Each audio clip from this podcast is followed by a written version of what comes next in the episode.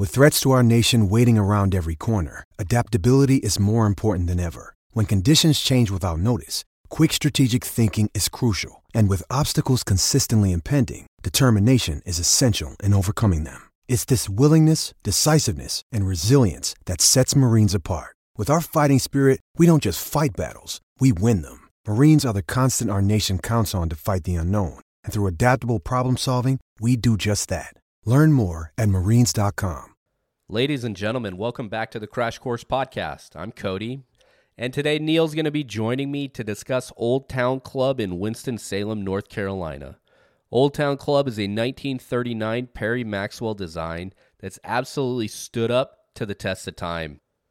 In 2013, Corin Crenshaw restored the golf course, primarily focusing on tree removal, drainage, and putting mowing lines both on tees, fairways, and greens back to their original position.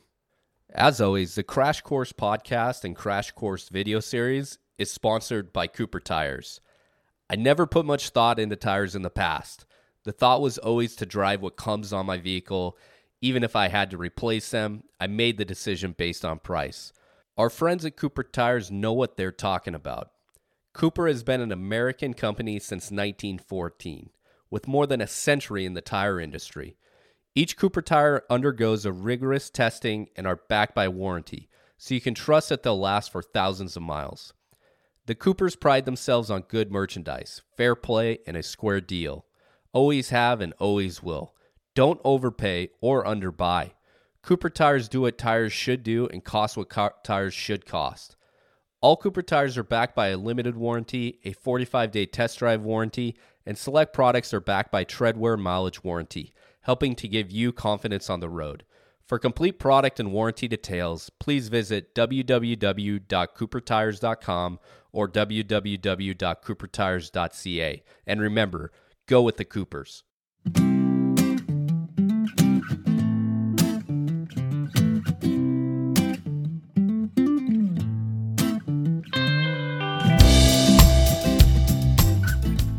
Cody, happy to be here. I just got smoked in tennis by my fiance Carson's father. I was doing some second serve research this morning, and we need to get back in the swing of things on the tennis court. But we're talking golf today. We're not talking tennis. What's up with you? Chilling. Another beautiful day. I'm feeling a little bit better. Had a minor little procedure done that's going to put me back, hopefully, in the shape that I need to be in. So I feel loose. I feel ready to go, and happy to talk a little golf this morning. Do you know anything about tobacco? I do. More so nicotine these days, but I believe you're referring to the R.J. Reynolds family. Am I on the right track? We're talking Old Town, baby. Winston-Salem, North Carolina, and we're talking Old Town Club and Wake Forest. I mean, what a nice town up in the foothills of the Appalachian. What's that section of the Appalachian? That's not really the Blue Ridge, is it? I don't know. I'm like such a staunch Rocky Mountain guy that I have a hard time even comparing the Appalachians to being mountains. They're more dense than anything else. I think it's more of a dense forest. I don't know if that would be the Blue Ridge still. I'd say rolling foothills because the land's definitely moving. It's definitely rumpled land. A beautiful piece of property. Old Town is situated right behind Wake Forest. I didn't realize it was so close to the campus, but learning from our host, Paul Glenn, shout out to Paul for having us out a few weeks ago. I was driving up from Jacksonville, stopped to see Cody in Southern Pines, and then we drove up to Winston-Salem, and then I went on to continue my drive north. So it was a great little pit stop. One thing that stood out to me right from the get-go was I liked how there was no gate. You drive in, there's a sign. It says, Old Town Club, private, of course. So it is a private course, but it's almost like the neighborhood or the area it's in kind of just dead ends into the club, which I thought was a cool vibe. It felt like it was part of the, I think it's on the northwest suburbs of Winston-Salem. It felt like it had been there for a long time, which it definitely has. 1939, I believe, is when it opened. But any other first impressions from you? I know this was, your second time up there? Third time up. Third time? And every time I get the exact same feeling that you were just describing there. So it's not secluded, even though I guess it is still very much a private club. But it feels like you're in a neighborhood and you walk out into this field that is just there for play. And I think the club does an awesome job of putting golf first and foremost, the most important thing that you're going to do there. And you wouldn't even really realize that Wake Forest, the entire university, sits directly on the other side of the property.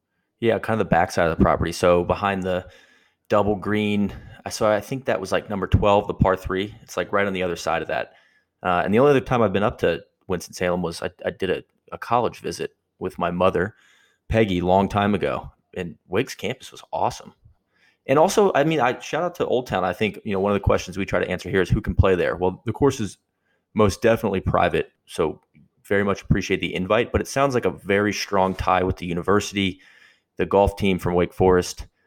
I think there's a kind of a back entrance that they're able to walk over from the, from campus to get to the course. It sounds like they play out there all the time. And then on the way into the locker room, there's just like a murderer's row, basically like all the Wake players that have been All-Americans, so kind of first guy I saw was Zalatoris, the most recent one. And then it's just like Curtis Strange, Lanny Watkins, on and on and on, just some absolute heavy hitters coming through there, playing for Wake and then working on their game over at Old Town.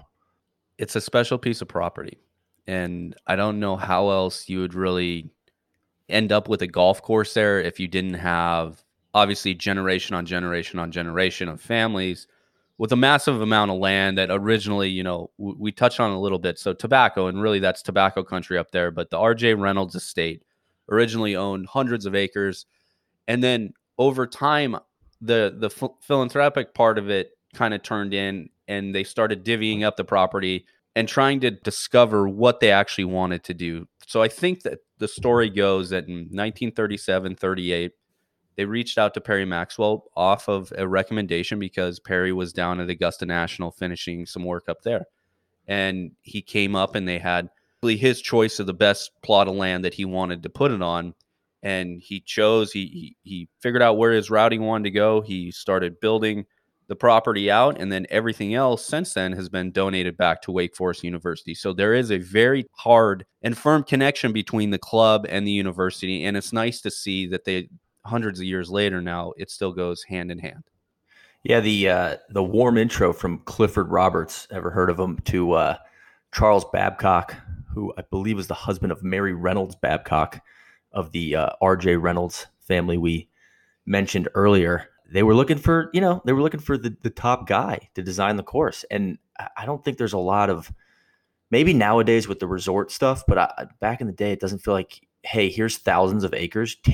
You get whatever 1,000 acres you want, you pick it, right? And I think it's noticeable because the property is like, it's so kind of thoughtfully routed. And that's kind of the praise that I heard going into the round at Old Town was, oh, the routing's so good, but there's one water feature, which I love. It's this creek that goes from, I think, kind of the southeast and flows downhill all the way through kind of to the northwest of the property. And instead of a lot of times when I play a golf course, you see an awesome piece of the property or a hole, and that's it. Then you're kind of continuing on your walk in the woods and you never get to see it again. You kind of revisit and you zigzag across this creek throughout the round, and you come back to these spots that you see on the front nine. You're like, man, that was awesome. And then you get another crack at them when you come back around. So I think the praise for the routing is definitely warranted. And then it sounds like, Bill Coore, who grew up down the street or I guess close by, he and Ben Crenshaw came in and restored the course in 2013. And according to Golf Club Atlas, Coore was focused more on restoring the greens and expanding them to their original size. So I think they, kind of were shrinking a little bit over time. And then it sounds like Keith Rhebb and David Axland focused on restoring the shape and natural look of the bunkers. And Quinn Thompson focused on restoring the native grass and kind of doing some detail work, which I think that was one of the things that really stuck out to me was just a really, really good piece, like good looking property. Right? The juxtaposition of big fairways, like very wide, inviting fairways, but then you get up on the, kind of these vistas and you see out and there's all this heather grass that fills in the gaps between holes. The course kind of switches back and it kind of circles around itself. But one thing I really liked was it didn't feel claustrophobic. So there was plenty of internal land where there was just kind of dead space, but it allowed them to put in this native heather grass, which then when you get up on these vistas looks unbelievable. All day I was just kind of like charmed by the place. I just was like, man, what a good looking piece of property this is. And I think that kind of features into, like, it felt like a walk in a garden a little bit, you know, just really, really, everything was very thoughtful and clever, which I really appreciated throughout the round. I completely agree. I think that just the contrast in colors that you get out there, because it's hard with a lot of these courses that are tree lined and so dense, especially in the North Carolina, specifically the Sandhills areas, that you have so much tall pine. And then you obviously have grass at this time of year is popping very deep green. The native grass, what it does at Old Town, it creates this amazing contrast that just jumps out at you. The vistas, as soon as you cross, and I don't want to get too far ahead of ourselves, walking up to the 4 fairway and the whole entire property opens up in front of you. I don't think that was the way that it was, maybe way back in the day, but I know that what Bill did was continue to cut down a ton of those trees to open all those corridors up so you can actually see the property. And it just made it feel like you're walking through a park. You're not, you know, you can go out there and have an evening stroll with somebody who has no clue about golf, and they'd be like, wow, this is amazing. I'm just taking a little, you know, stroll through a garden. Yeah. And there was a couple good benches out there on some of these vistas, which of course I appreciate. So the course, it reminds me, there's a couple other courses I've played in the last year where you get there's a spot on the property, especially early in a round, where it unveils the rest of the course to you. Somerset Hills feels like that in New Jersey and has the similar feel of the heather grass kind of contrasting with the green of fairways and the golf holes. And then also Southampton, the back nine there. And I think those two courses had, you know, they were racetracks, they were polo grounds. They kind of had some history as just general sporting areas that then turned into kind of to golf courses. And you can kind of see the remnants of the tracks and stuff. I thought what was interesting here was that, you know, I don't think there was any kind of polo ground or anything like that, but it reminded me of this, hey, look at this giant field. The only difference being the land movement. You don't see as much of that at the, you know, some of these courses in the Northeast. So I think combining like the vistas, but also the rolling hills is just really pleasing to the eyes. Do you know where Bill Coore's connection came from to Old Town? I read that he grew up down the street in Thomasville, but I'm not sure about any other connection to the course. So Bill Coore grew up, you know, a normal country kid from rural North Carolina. And when his dad got him into golf, they used to do summer trips and stays over to Pinehurst. So he got very familiar walking Pinehurst No. 2 and the courses around there, Needles, Mid Pines, everything else. And that's where he'll say that he developed his love for not only golf, but golf course architecture before he knew what it really was. But he also went to school at Wake Forest. And going to school at Wake Forest, and before that fence was even there, it was Old Town was right out the back door. And he could go out there and walk and see. And I think it's the first time that he saw something different than a Donald Ross design and what Perry Maxwell did there. With an amazing piece of property, and you see the rolls, and they call them Maxwell rolls out there, how you can move your routing, not just up and over, but really across, using banks and corridors to make it so if you have a left to right shot off the tee box, you can work a right to left landing area out there. And that's the first time that he kind of visually saw it out there from his time at Wake Forest University, which you see through his designs both early on in his career, as well as everything that he's done with part of being Coore Crenshaw on now, which is so crazy to see that it really was developed right there in Winston-Salem. One thing, you definitely can play the ball on the ground, and there's a lot of shots that come to mind, but the greens are raised. So the false fronts, it's like this combination of playing strategic shots and especially from the fairway, kind of running things around these hills. But then the approaches to greens, I felt like a lot of balls are rolling back to your feet. You better be sharp with the, you know, the high soft chipping. So that I think was a major defense of the course.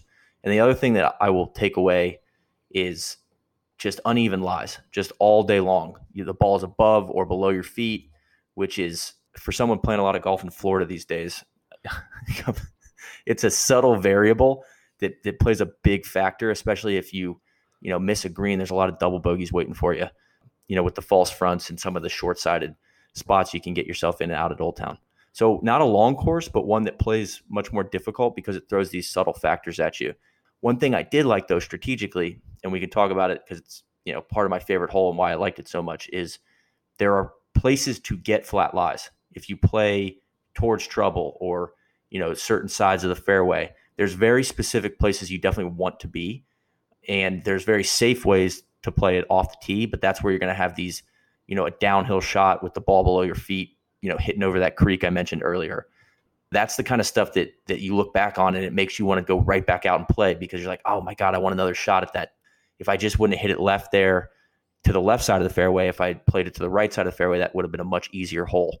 So it feels like something that you can just play over and over again and just get all these like subtle details and subtle strategic advantages the more you play it.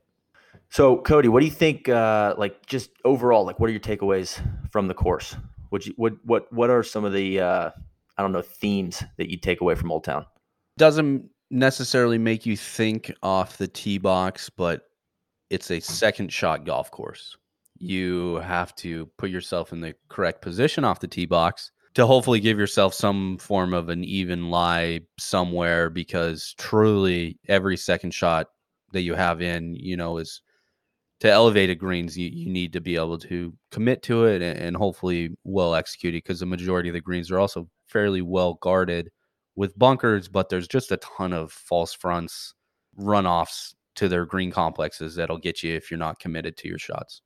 A lot of downhill or up and over a hill tee shots too. So not so much blind. There's a couple distinctly blind shots. I think number 12 after the par three. Well, that's a blind approach shot. So not a blind tee shot, but a lot of tee balls that, like number 4 is a good example. Great par 5 down around dogleg right around the corner, and you kind of hit it down over the crest of this hill. And as someone playing there for the first time, there's definitely a side of the fairway or a place you want to be there to get a flat lie so that you can have a chance to go for it and kind of hit this big cut into this, well guarded green. And then also they're kind of throwing the, almost like a little bit of a distraction, a Trojan horse. Cause when you come down the fairway on number 4, you're, entering the arena, I believe, as Andy Johnson says over at the Fried Egg, where the property, the rest of the course just kind of unfolds in front of you. And so you're kind of like, oh my God, this is amazing. Meanwhile, you got to go hit one of the harder shots of the day if you want to go for it there. But I think those, what seem like very easy tee shots, if it's almost so, it's like, oh, it's wide open up there, just hit it anywhere. And it's like that lulls you into a false sense of security. And then you get yourself into one of those weird lies or on the wrong side of the fairway. And it kind of comes back to bite you later on when you walk off that green. It's a dichotomy between current golf, the way that it is, we'll call it modern golf, and old school golf, the way that course was probably routed to be played. Because I guarantee you that nobody, 50 years ago was thinking of, specifically on 4, they're trying to get it to the top of that hill. Yeah. They're not trying to carry it down the other side of that hill and figure out how position wise, how far you need to be left. The goal is to get it up to the top of the hill. Your second shot down to that little stream that runs in front of that elevated green, and then pitch up to a severely elevated green. But you're right, cresting that hill, entering that arena, it's a spectacular sight. And you get on this trend of demanding shots that you have to hit. The second shot on 4, 5 is a driver. If you want to hit driver, you don't really have to hit it. It's probably safer to hit less than and get those bunkers out of play and be back from them, and you're still only going to have 150 yards into, again, a severely elevated green that is running so hard left to right. We had a front left pin there, and I think all 4 of us in the group ended up landing on the green and then spinning all the way back. So you have these old bent grass greens. They're not firm, but they're quick, and there's so much movement on them that unless you're playing the proper distance to the back with controlled spin, you're going to get yourself in a lot of trouble. Yeah. One other thing that I absolutely loved was I felt like, and I don't know if I'm guessing this is Corin Crenshaw and their team, but it had every like cheeky flourish that I love about golf courses. You had the double green, which is my favorite feature out there. Number 8, and number 17 share this massive, mound filled green that sits behind the creek that comes through the whole property.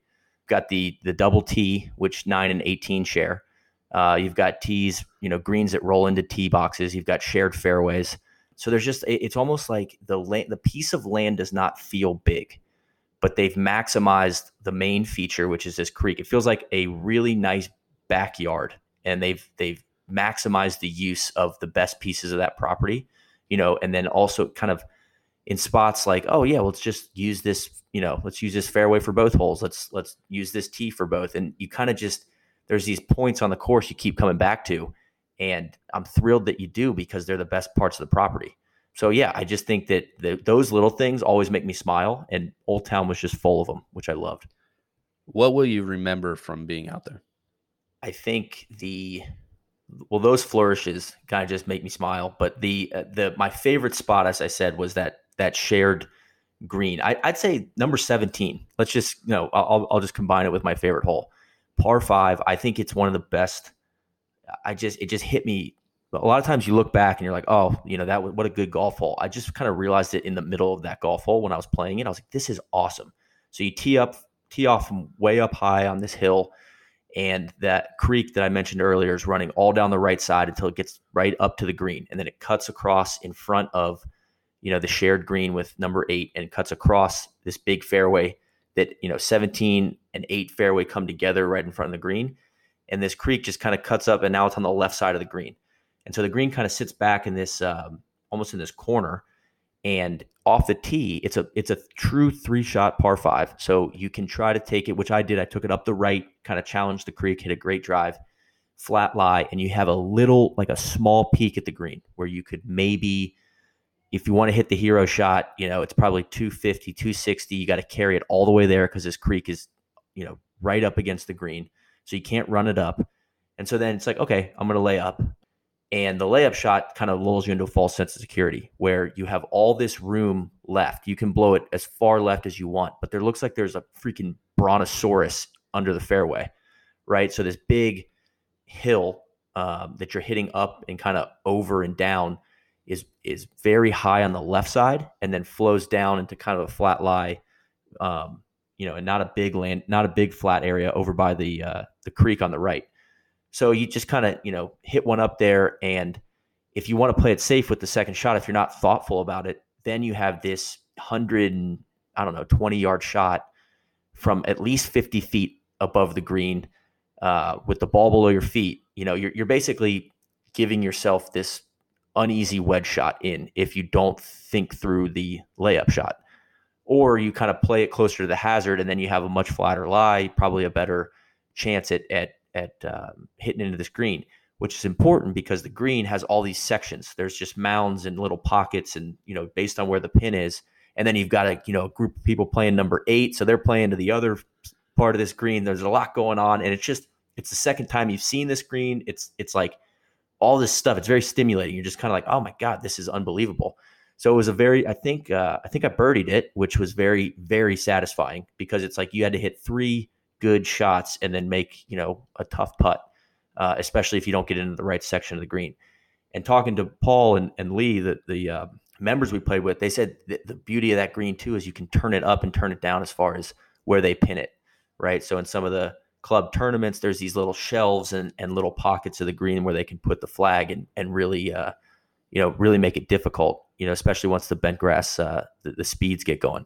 So I think that just whole green complex number 8, that intersection of the course is just like kind of pressed into my memory. And I loved it. I just loved that. And then the creek, I want to call out the creek. The creek is wide. It's not, it's not a dinky creek. We're talking about a nice body of flowing water. They got a few little drops, a little, kind of diet waterfalls, if you want to call them that. It's just lovely. I love everything about it. Great. I completely agree. That's an amazing golf hole in that green complex that you're talking about. Tiers on tiers on tiers. And it is a shared green, but really on the other side, the 8 green side of it, there is a massive ridge that runs in between them that does kind of separate them.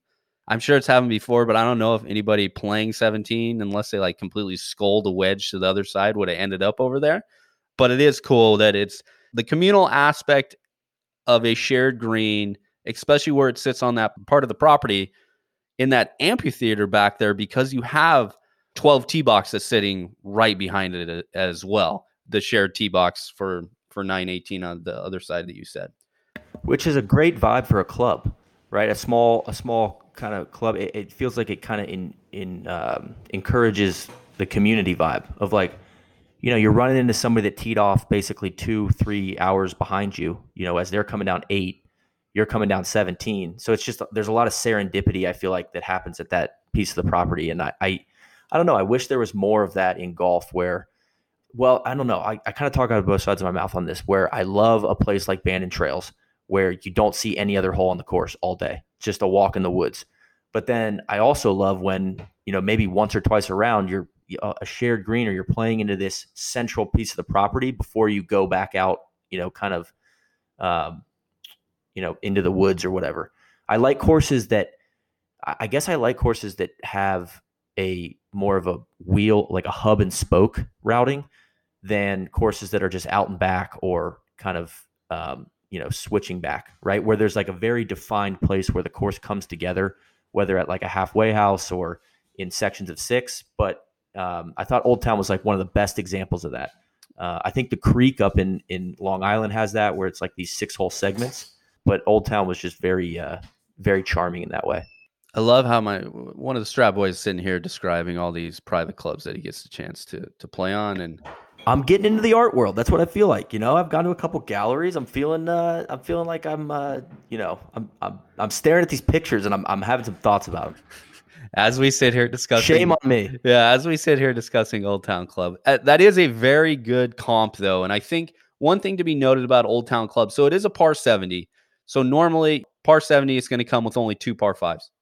These par 5s that you got are probably the best holes that you have on the course. So definitely 4 that we talked about, cresting over that hill, incredible vistas, very difficult green. Neil talking about 17, amazing golf hole, that creek that's running on the right-hand side of it all the way up until you finally cross over by the green.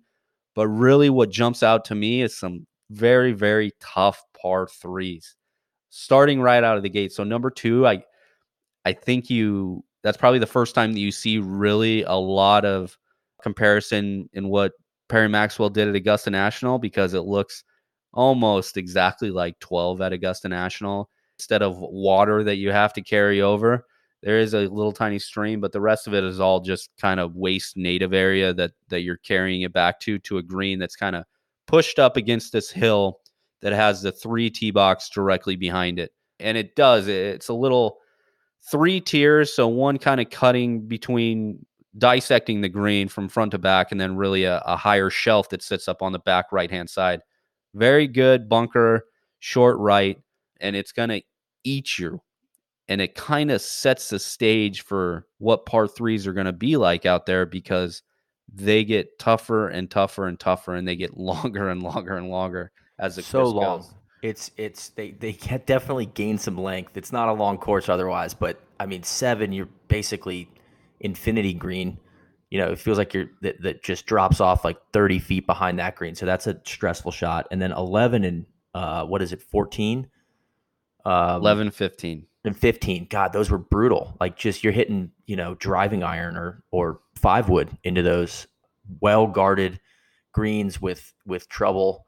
Very defined trouble, though. I don't feel like the trouble doesn't sneak up on you, because most of those par 3s, one thing I did like about them was you're hitting down to them. They're long shots, but you have a very clear view of what you have to do. Whereas sometimes when you get a long par 3 that's flat or playing kind of uphill, sometimes that can be frustrating for me, where it's like you're asking me to hit this really, really good long iron, but I don't really know. I can't get a good feel for what it's going to do, because I, you know, if someone teed off before me, it's hard to see what it does when it gets on the ground. So I like that, a challenging but I think stern but fair test with the par 3s. If you look at it, so the first par 3 that you have, number 2, 166 yards from the back tee. Then you go to number 6, next par 3, 186. We get on the back nine, number 11. And the good thing is about 2 and 6 on the front is that you can bail kind of any direction that you want. It doesn't force you to hit a shot, which I completely love about this routing. It always gives you options of places to go. 11 is 216 yards. There's that same piece of water. That creek is running up the entire right-hand side, and it forces you to, if you're going to bail, you have to bail left. And by the time we get to number 15, 245 yards from the back, and that same creek is now on your left-hand side. So you can't go. I guess you could go way left. Well, that was actually, I think that's a little tributary of the creek. Kind of forks there. Yeah, because the one, the main, I think the main part of the creek goes up. Or no, I guess it is the same creek. Yeah, I guess the creek, I was wrong. It doesn't go up to the southeast corner. It kind of comes down from the northeast corner and then kind of loops back, into the center of the property and then back out the northwest corner. Right. I think the first time you see it is right out that 14 tee box. Yeah. It's kind of right there. And obviously 14, 15 go out and then right back in. So it's running right in the middle. 14 is an incredible hole. Great risk reward, drivable par 4. If you can get it up that high. And I think wind is a major factor there, but also I'm sure later in the year we played it. It was pretty soft. You're not really getting any sort of bounce or roll trying to hit driver up to that kind of elevated green. And honestly, if you're going to miss left, there's not a lot of room for it to run out left before you're talking about that water again. Well, then another fun shot was the approach into 12. So you hit your drive up, long par 4, you hit your drive up, kind of want to be up the left, kind of up on the high ground, and then completely blind approach. You got the creek in front of that green, and you got to carry that. And they have like one of the, a pole, not a flag pole, but almost like a sight pole of like the flag, the green. This is the center of the green. And then another factor, you're like, okay, so that's 225. I got at least, you're doing the math in your head, like minus 30. I got to carry it at least, if it's 225, like at least 185 to clear that creek. It's just a fun golf shot of like, kind of hit it and go see what happened. That aim hole is like 30 feet in the air. Another, little charming flourish that I love, right? A little blind shot, but they're giving you a little help with an aiming pole. Like that's the kind of shit that I get all jacked up about. So it was like a bunch of like every hole was like a new chapter in a good, in a good book. I was taken by the place. I loved it. All right. So it's a par 70. I shot 75. Didn't really want to talk about 12 because I had a top driver, like right off the tee box, and I hit driver, 3-wood, wedge, 2-putt for, I had 5 bogeys on the day. I didn't have a single birdie. Just a ho hum 75 though. I shot 78 and had, I think, 4 birdies. So that's a very good indicator of our game. Much more volatility coming from me because I thought I hit the ball great. But again, I left a couple chips, came back to my feet, and it's just and the greens are tricky. They were not. I was struggling with some reads, but that's good. I feel like it's the kind of place you could just. If we say it, you could play every day, but truly, like, just. You're not going to figure that place out the first 5-10 times you play it. So it's a great country, a great country club course.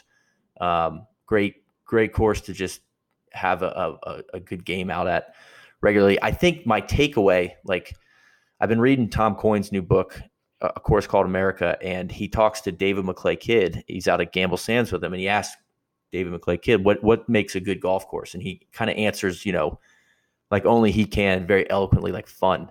Right. But then he goes on to say it's almost a binary thing, a feeling you get. And it usually comes around 13 or 14, where most courses you play, you're usually ready for the round to be over by 13 or 14. You're like, all right, I'm good. I got my golf fix for the day. But there's some courses, there's a few out there that you, no matter how much they beat you up, you get off 18, you can't wait to go play it again. The one that's always stuck out to me, that I've played enough for that feeling. I've played it enough and I've gotten beat up enough on it is Pasatiempo out in Santa Cruz. I always walk off that course. I played it, I think, 4 times, and I'm always like, God, I can't wait to get back out there. And I haven't broken 80. Right. So it's like, it has nothing to do with how I played. It's difficult. I get you know, I struggle with it, but I just love the golf shots that I have to hit. And there's when you hit a good one, it's very rewarding. I felt the same way at Old Town, where it was like, man, there were so many little things I feel like I picked up on. And that's telling me there's so many little things I feel like I missed that I just was like, when can I figure out a reason to drive up the Eastern Seaboard to stop there again? Because it's not close by to anything that I'm, I guess like where you are in Southern Pines, but it's just like, it was awesome. It's kind of like the secret garden up there in the hills. I really, really liked it. So that's my glowing endorsement of Old Town. I think the club too, we talked about an incredible membership, and I think they put the golf first between the professional staff that they have inside the shop to everybody working inside the club. They do everything possible to make you feel like it's your day out there. And yeah, at a lot of places when you're visitors or guests coming in, it's kind of a struggle. And I know they probably don't intentionally make it feel like that, but also, you know, you're kind of stepping on eggshells and you don't want to do anything wrong. And I think Old Town does everything possible to just kind of put all that to the side and just be like, hey, come and enjoy your day. Yeah, for the record, I didn't change my shoes in the parking lot, but I didn't feel like I was going to get asked to leave the premises if I had chosen to do that, right? Like, we stopped and talked to a guy in the parking lot. I just felt like everybody was kind of comfortable, which is good. That guy in the parking lot also introduced himself as a strap boy at the parking lot at Old Town Club. So we were like, "Are you members?" Like, that? No, man, I'm up in Greensboro. Like, which he was saying is has some strap vibes up in Greensboro and High Point. So that's fair. Maybe put that one on the list for Randy and Deej and I. The other thing that I'm still trying to figure out, which I don't really know if it's 100% true or not, but there's kind of this lore about Old Town Club and what they do for juniors. And I don't know if you have any information on it. I keep hearing that if you're a junior looking to get into the game, this is definitely a place where you can go. They have phenomenal, I would say not cheap, but kind of inexpensive options. And they really cater to juniors and the junior program that they have out there. Feels like it's trying to, generate kind of a golf culture at a young age, which is, more of that, please, at nice clubs around the U.S. specifically. I just think that's a no brainer. It's like, it's kids probably, maybe they get in the way, but I think the most impactful thing for me growing up was 7 a.m. They'd send us off the back nine at Dunwoody Country Club in the summers on Friday in the summer. I can't think of anything else in my life that I was awake, like just rearing to go at 6:15 a.m. other than those summer Fridays when I was a kid of like, I cannot wait to get out of bed to go play golf, right? Like, I'm not a morning person, never was as a kid. And that it's like, yes, send them out, or kids will go play golf at any time. So just like give them a sandbox to play in and a nice place to play. And like, yeah, they're probably going to love the game for the rest of their life. So if hopefully that's the, hopefully we got that right. But if we don't, hopefully they implement what we're talking about. And still allow us back on property, because yeah, exactly. This is a great Crash Course podcast. I think this course absolutely fits Crash Course video, and we're going to do everything possible to make it back and hopefully get it on tape, because again, describing it doesn't really give it justice. We got to get this place on film because it pops so much. And for people who know about Old Town, they understand what we're saying. For those that don't, you got to figure out a way to check it out. And again, know Andy at the Fried Egg's done a great video on it already. He has a tremendous write-up on it. Check that out. But man, I can't wait to go back to Old Town Club. Seconded. Thanks for joining me, Cody. Yeah. And shout out again to Paul Glenn and Jim Glenn of the Rockaway Hunting Club episode fame, the Shank on 18. We just want to call that out one more time. Shout out to Jim. Perfect. All right. See y'all.